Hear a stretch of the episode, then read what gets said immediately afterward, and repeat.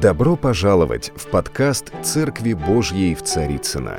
Надеемся, вам понравится сегодняшнее слово. Спасибо, что вы с нами. Выпала мне сегодня честь делиться с вами посланием, словом. Сергей Васильевич наш сегодня, он служит в другой церкви в Москве. А, у них также сегодня день рождения церкви, и он делится там а, тем посланием, которое Бог вложил в его сердце. Давайте помолимся все вместе.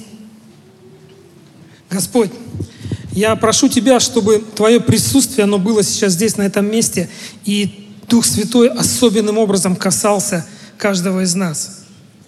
Касайся меня, Господи, чтобы то слово, которое Ты вложил в мое сердце, я смог сделать доступным для тех, кто жаждет, для тех, кто ищет сегодня здесь. И пусть Твои ангелы, они охраняют, хранят это место от всякого недоброго проявления, от всего, что может препятствовать нашему общению с Тобой, великий могущественный Бог. Молитва – это то место, то время, когда мы имеем общение с Богом. Джон Уэсли сказал, что однажды он сказал такую фразу. Кажется, что Бог ограничен нашей молитвенной жизнью. Он ничего не может сделать для людей, пока кто-то не попросит его об этом. И это действительно так. Когда я э, готовился к сегодняшнему собранию, готовил слово, искал разные там, ну, темы, пути, варианты, складывал это все – Вчера целый день практически я провел за этим занятием. К вечеру, наконец-то, я сказал, что все, я готов. Как раз Татьяна звонила, мы общались. Она говорит, ну ты нашел, ты приготовился? Я говорю, да, я приготовился. Но когда я встал сегодня утром и просматривал конспект, как бы, ну, внося какие-то последние правки, я понял, что это вообще не то, что хочет сказать Бог. Поэтому я стал делать какие-то новые записи и надеюсь, это будет э, понятно вам и откликнется у кого-то в сердце. Потому что я практически все перекроил в соответствии с тем, что сегодня утром он стал вкладывать в меня. Последнее время, не то, что прямо вот последние дни, но последние, как бы скажем, каких-то, может быть, лет, не, несколько лет, э, я нахожусь в том каком-то новом сезоне, как мы сегодня говорим. И стараюсь не пропускать тех вещей, которые Бог говорит и в которые Он вкладывает. И стараюсь э, делать так, как Он э, хочет от этого, хочет от меня. Порой это не ложится в логику, не ложится э, в какие-то традиции, не ложится в какую-то там ситуацию и так далее. Но, тем не менее, когда я это совершаю, да как и многие из вас, я верю, то потом оглядываясь назад, мы понимаем, что именно так нужно было совершить, именно так нужно было поступить. Есть среди вас такие? Есть. Аллилуйя, я не один. Спасибо. Спасибо. Итак, молитва, общение с Богом. А, к сожалению, многие люди в большинстве своем, ну, не может быть не в большинстве, но многие точно начинают свой поиск, свое общение с Богом а, в периоды кризиса жизни, когда что-то не получается, когда есть какие-то сложности, а, может быть э, болезни, может быть финансовые трудности, какие-то кризисные, кризисные моменты.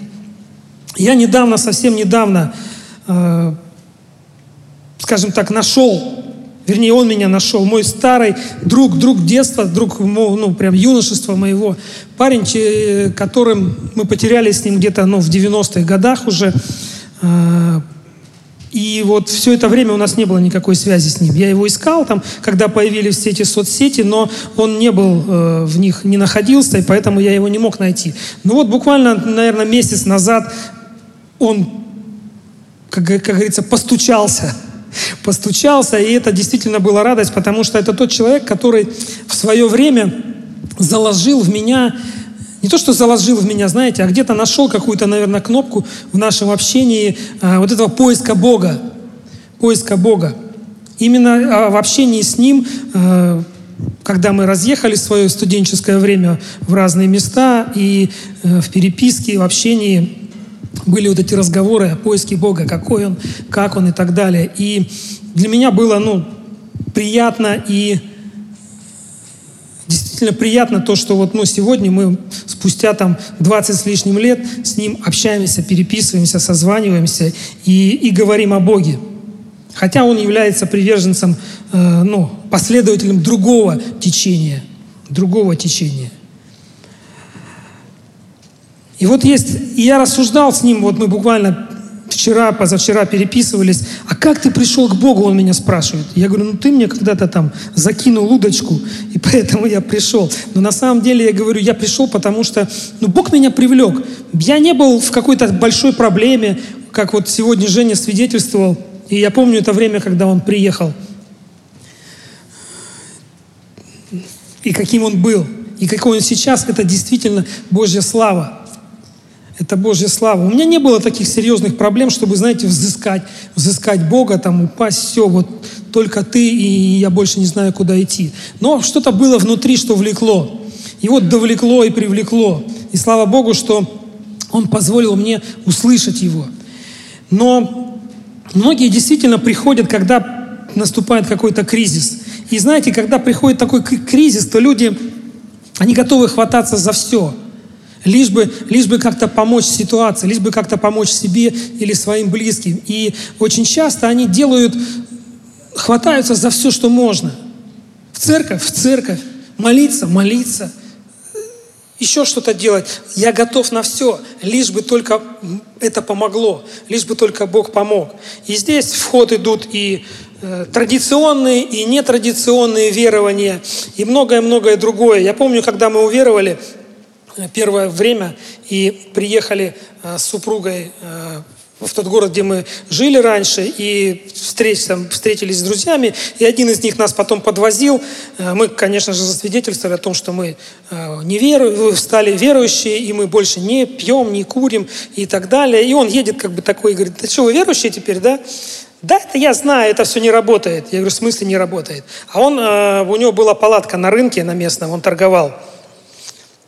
И он говорит, да мне мать говорила, чтобы все продавалось, нужно 40 раз прочитать «Отче наш». Я прочитал, вообще ничего не продалось. Я ему сказал, надо было, может быть, 40 по 40. Может быть, ты чего-то не дотянул, может быть, где-то сбился на счете. И вот такие вещи, они на самом деле происходят, но и через это Бог действует в жизни людей. Писание говорит, с искренними он поступает искренне, а с лукавыми по лукавству их. Но почему происходит так, что мы знаем, что есть свидетельства, и мы видим в Писании людей, которые обращались к Богу, и Бог тут же отвечал на их проблемы, тут же отвечал, решал их трудности.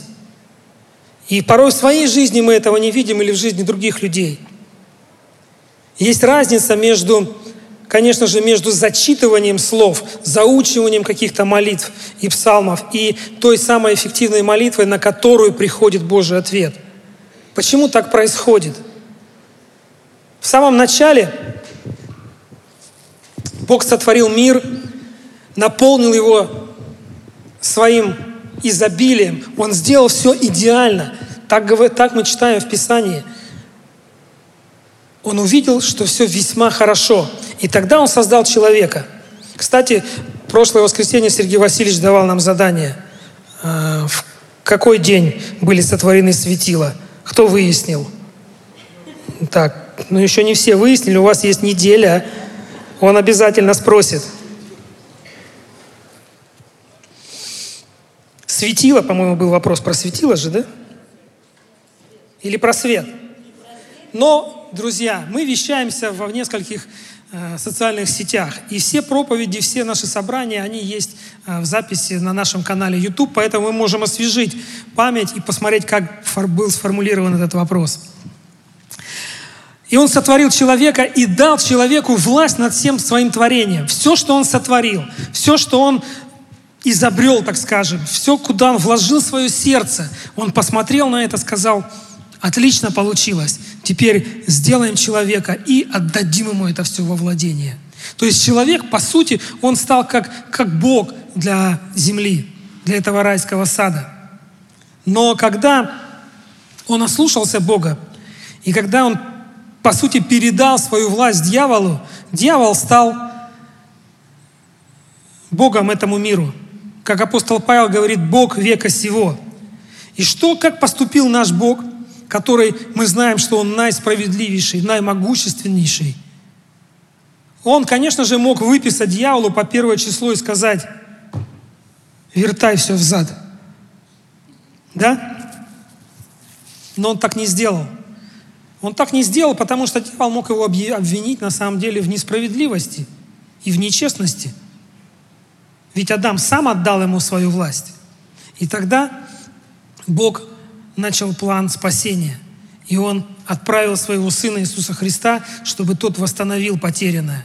У дьявола не было власти над Иисусом, и поэтому через Него, через Иисуса Христа Бог восстановил, искупил нас с вами. Он восстановил власть, утраченную власть человека над всем, что Он создал. И над дьяволом в том числе.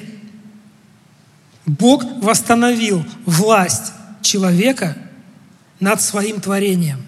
Как у вас это откликается? Кто ощущает себя властелином всего, что создал Бог? Есть такие люди? Раз, два, три. Ну, где двое или трое, там Бог между нами. Аминь. Аллилуйя.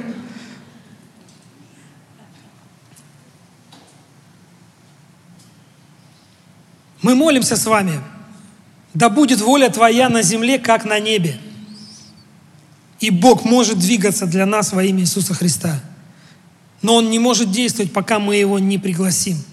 Он не может войти в твою ситуацию, пока ты не откроешь Ему двери. И мы видим в Библии, как э, люди, которые были в завете с Богом, они могли молиться и ожидать результаты, и они получали то, о чем просили. Например, Авраам, отец веры Аша, нашей Авраам. Помните а, ситуацию, когда Авраам спорил с Богом по поводу Содома и Гаморы? Для нас сегодня Содом и Гамора это такое нарицательное имя, когда мы понимаем, что это Содом и Гамора, значит, все, там вообще ловить нечего, и просто нужно сравнять это место с огнем, э, с землей, огнем с неба.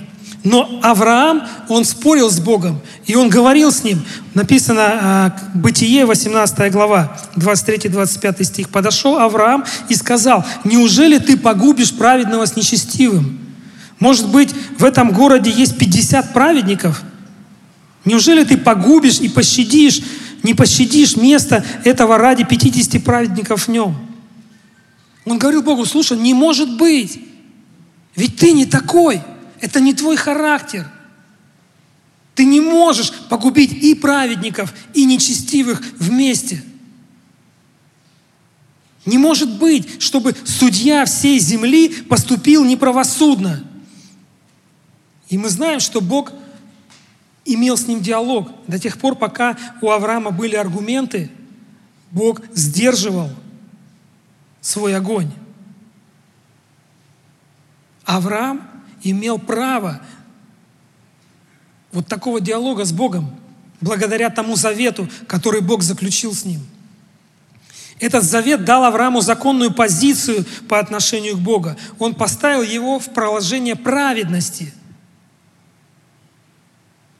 И согласно этому завету, этому договору между ними, Авраам он, Авраам, он мог свободно общаться с Богом. И он ходатайствовал за Содом и за Гамору не потому, что он имел какой-то свой интерес в этом, а потому что он знал сердце Бога. И он говорил, ты не можешь уничтожить праведников. Ведь это не твой характер, ведь ты судья праведный.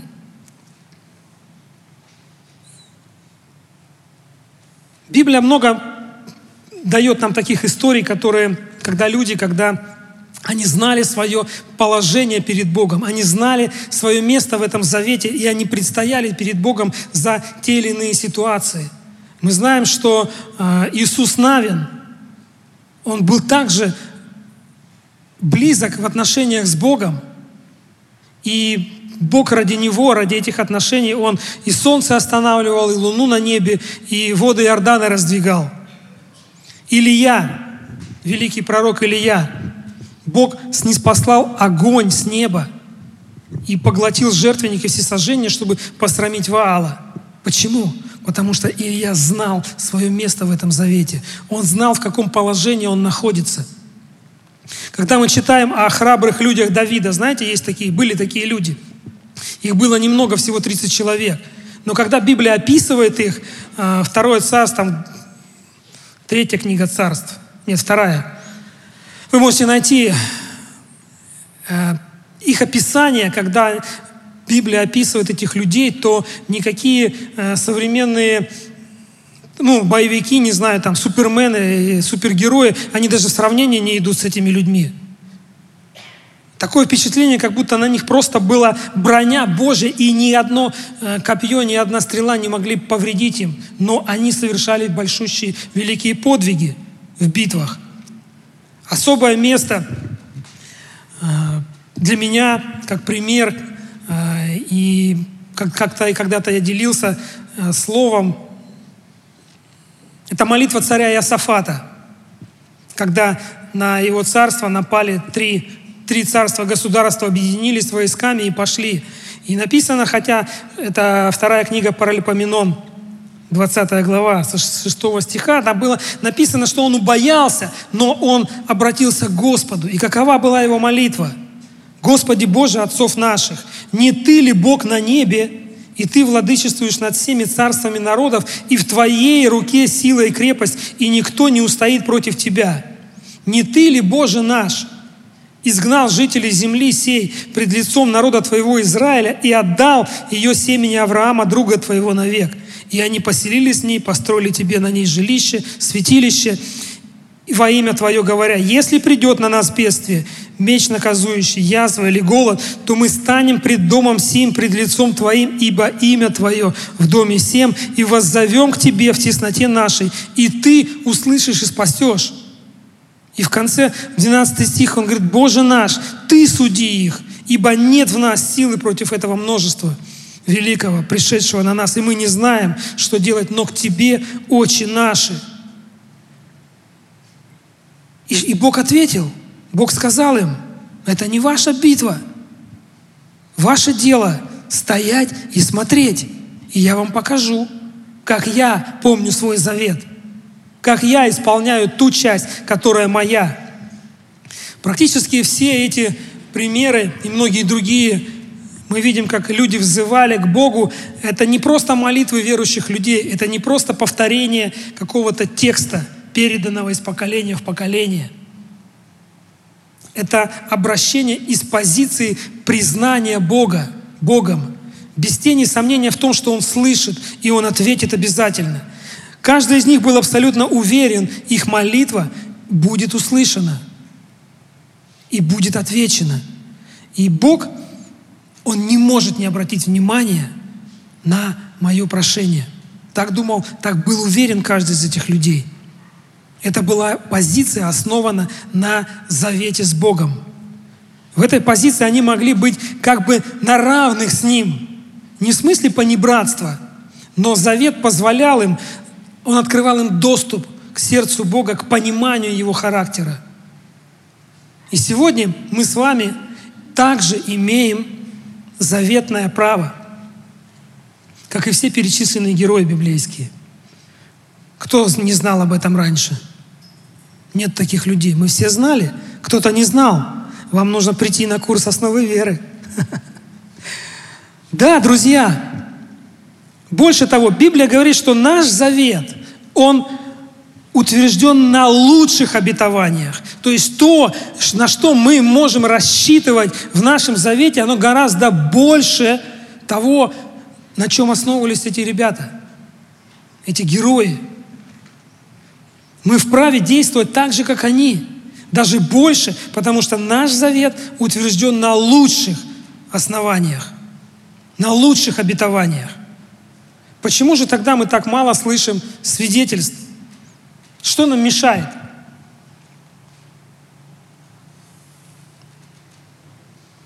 Наверное, мы что-то делаем не так, да? Может быть, мы живем как-то не так, поступаем как-то не так.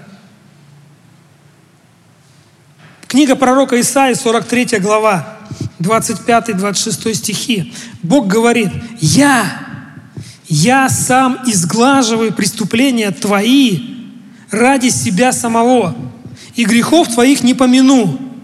Припомни мне, станем судиться, говори ты, чтобы оправдаться». Бог говорит, «Я тот, кто оправдывает твои преступления, и я не вспоминаю твоих грехов, я не помню их».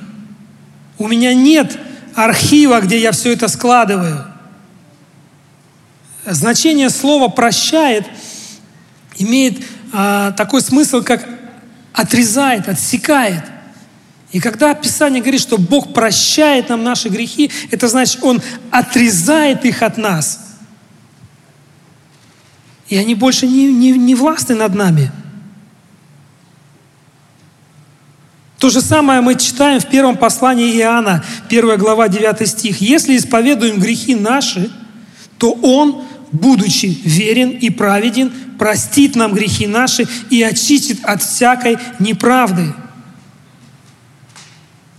Он простит нам грехи наши и очистит от всякой неправды. Можем сказать слава Богу? Если мы дети Божьи, и мы исповедали свои грехи, то мы очищены от всякой неправды кровью Иисуса Христа.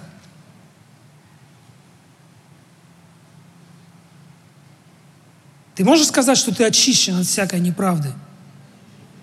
Давайте скажем вместе, я очищен от всякой неправды кровью Иисуса Христа. И когда мы приходим к Нему в молитве, Он не помнит наших прегрешений, Он не помнит наших ошибок, если мы покаялись и исповедали перед Ним эти ошибки, эти грехи. Что это нам дает? Ну, как минимум, это дает нам уверенность. Уверенность. Когда мы понимаем, что мы можем приходить к Богу без чувства осознания своей греховности, мы можем прийти с верой с дерзновением – и тогда наша молитва, она будет услышана и отвечена. К сожалению, порой не всегда мы приходим с этой позиции. Мы порой приходим движимы сомнением и страхом. Иногда наши молитвы, хотя мы произносим правильные слова и, может быть, молимся либо о своих ситуациях, либо о каких-то людях, которые нам близки, с просьбой их защитить, Э, вмешаться, еще что-то, но мотив нашего обращения к Нему может быть как раз не из позиции Его любви к нам, а из позиции страха, чтобы что-то не случилось, чтобы чего-то вдруг не случилось. И иногда человек приходит к Богу в молитве, сам себя осуждая – с чувством своей такой, знаете, духовной несостоятельности, неполноценности. Он скован пониманием того, что он несовершенный, что он не дотягивает. Иногда люди говорят, я не знаю вообще, слышит ли меня Бог. Я не уверен, что Он вообще меня слышит. Потому что я так много совершил ошибок, я оступился – и вообще я не соответствующий. Если мы исповедовали свой грех Ему, Слово говорит, Он этого не помнит. И поэтому нам не нужно напоминать Ему о своем несоответствии. Он ясно говорит, грехов твоих не помяну.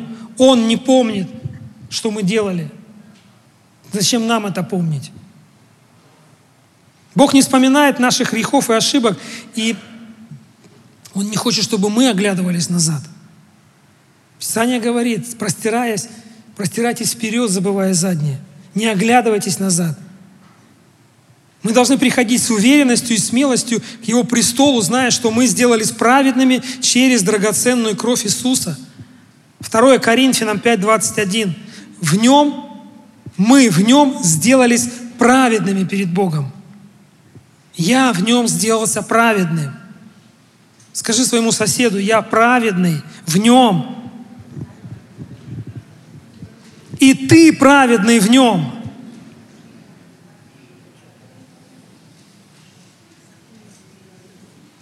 Бог говорит, припомни мне, напо... ну-ка напомни ко мне. Что значит напомнить Богу?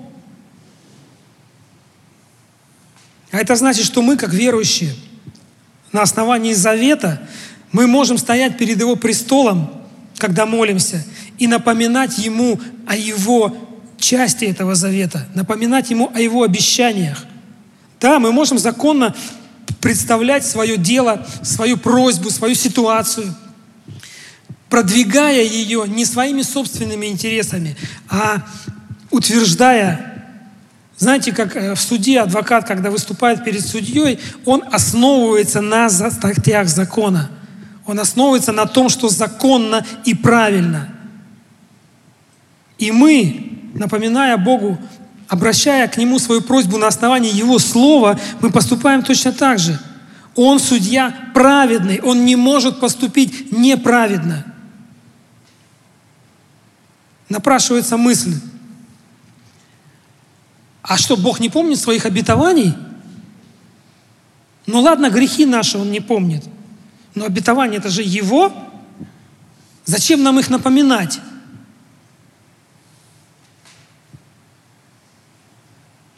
Он помнит. Он помнит. Но для Него важно, чем это является для нас. Просто знанием, просто провозглашением, просто лозунгом – или это есть часть нашего сердца? Ему важно, из какой позиции мы приходим к Нему с нашими прошениями. Апостол Аков 4.2 пишет, «Не имеете, потому что не просите. Просите, не получаете, потому что просите не на добро, а чтобы употребить для ваших вожделений». Это как раз о позиции, с которой мы приходим в молитву. И с которой мы приходим и приносим наши прошения – Бог не говорил таких слов ни Аврааму, ни Навину Иисусу, ни Иосафату, ни другим героям своим, которые приходили к Нему в дерзновении с молитвой на основании завета, который Он имел с ними.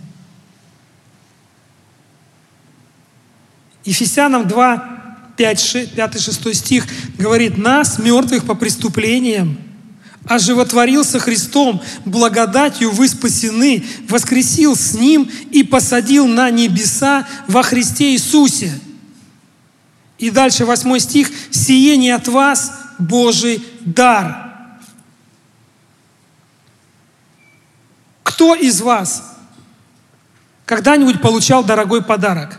Ну, такой, который ты бы точно себе не купил никогда. Ну, не знаю, часы, может, может быть или телефон хороший, дорогой, или машину. Оу, аллилуйя! Вы понимаете, о чем я говорю? А кто из вас этот подарок отложил в сторону? Пусть лежит.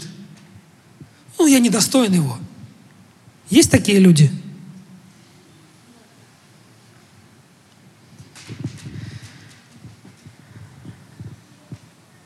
Нам с вами дарована позиция – во Христе на небесах. Это не просто, знаете, как бы на равных. Это больше той позиции, в которой стоял Моисей, Иисус Навин, и Асафат и многие другие. Это позиция в нем. И в этой позиции нам дан дар видеть наши ситуации Его глазами, Его пониманием, через Его сердце –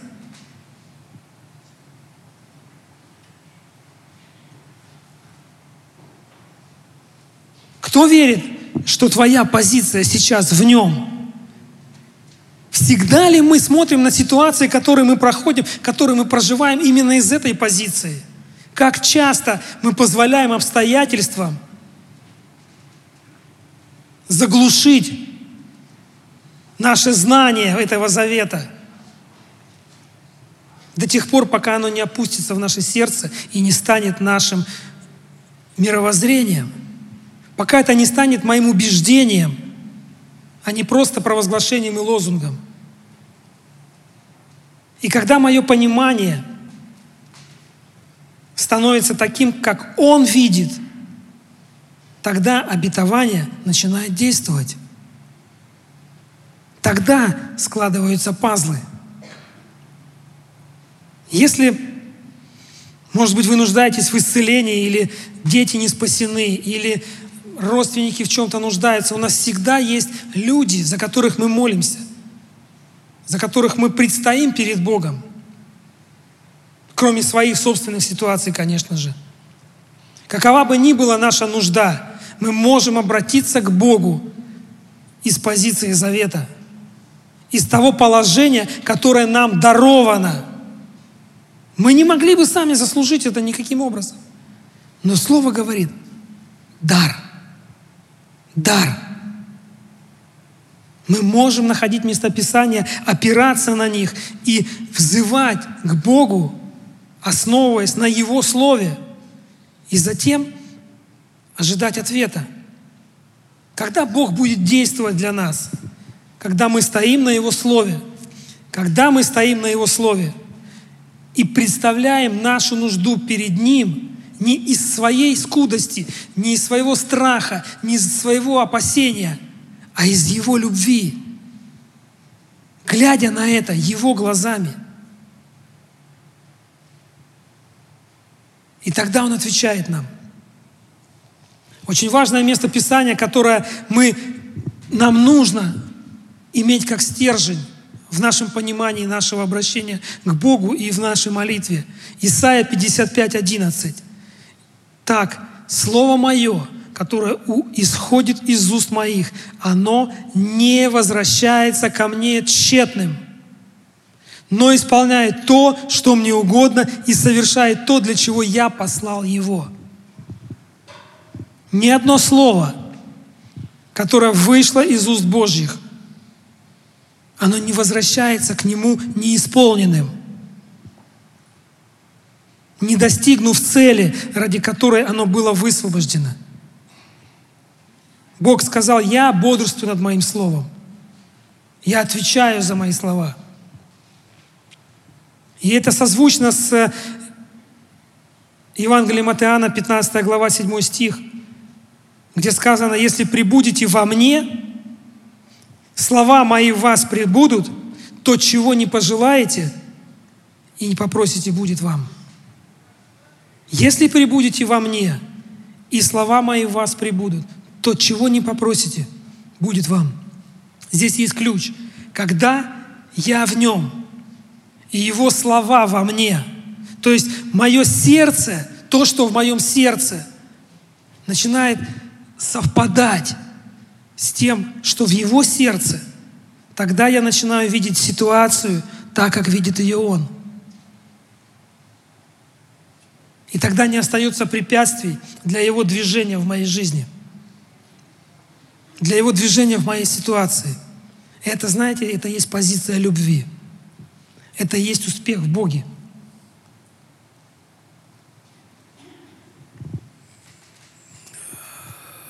Две недели назад в воскресенье я э, делал призыв, вот как сегодня Женя служил, я служил и говорил о пожертвовании.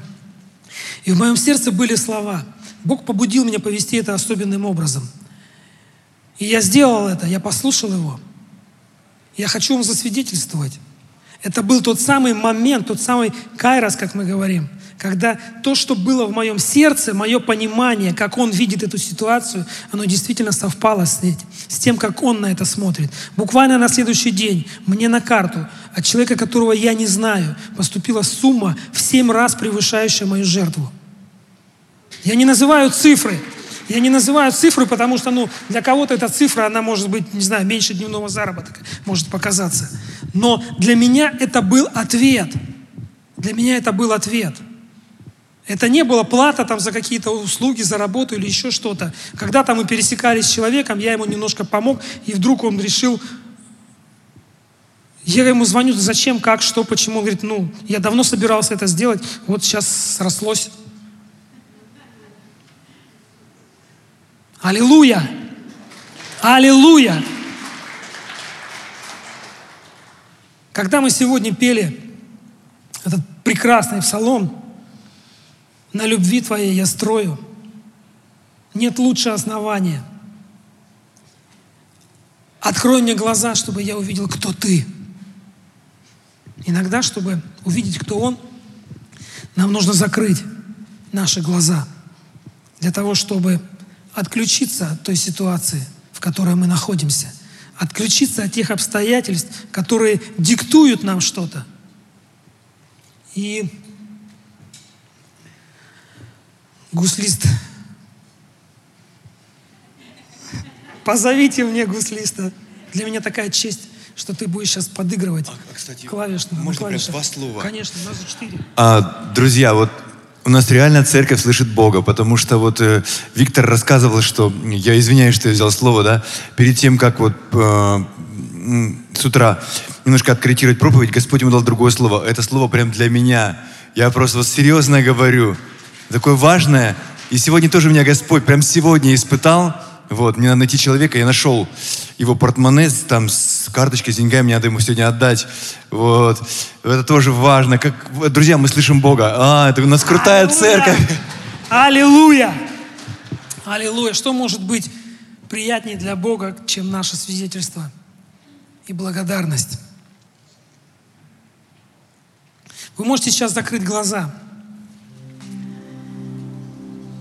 Представьте себе, Подумайте о том, из какой позиции вы представляете Богу вашу ситуацию.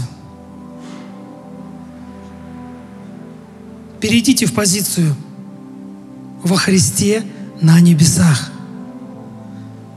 Это позиция Его любви к каждому человеку на земле. Каждому человеку на земле. К тебе, или к тому, за кого ты сейчас хочешь помолиться. На любви Твоей я строю. Как Божий партнер, как Божий соработник, представьте перед Ним ваше дело, вашу ситуацию, человека. И вы можете напомнить Богу о той части, которую Он занимает в вашей жизни – так как Его Слово пребывает в вас. Вы можете просить в соответствии с Его Словом и получать ответы на свои молитвы. Ни одно слово, ни одно слово, сказанное им, оно не возвращается тщетным. Если ты получил свое слово в свою жизнь, может быть, ты уже позабыл, но Бог, Он силен исполнить все – что высвободил.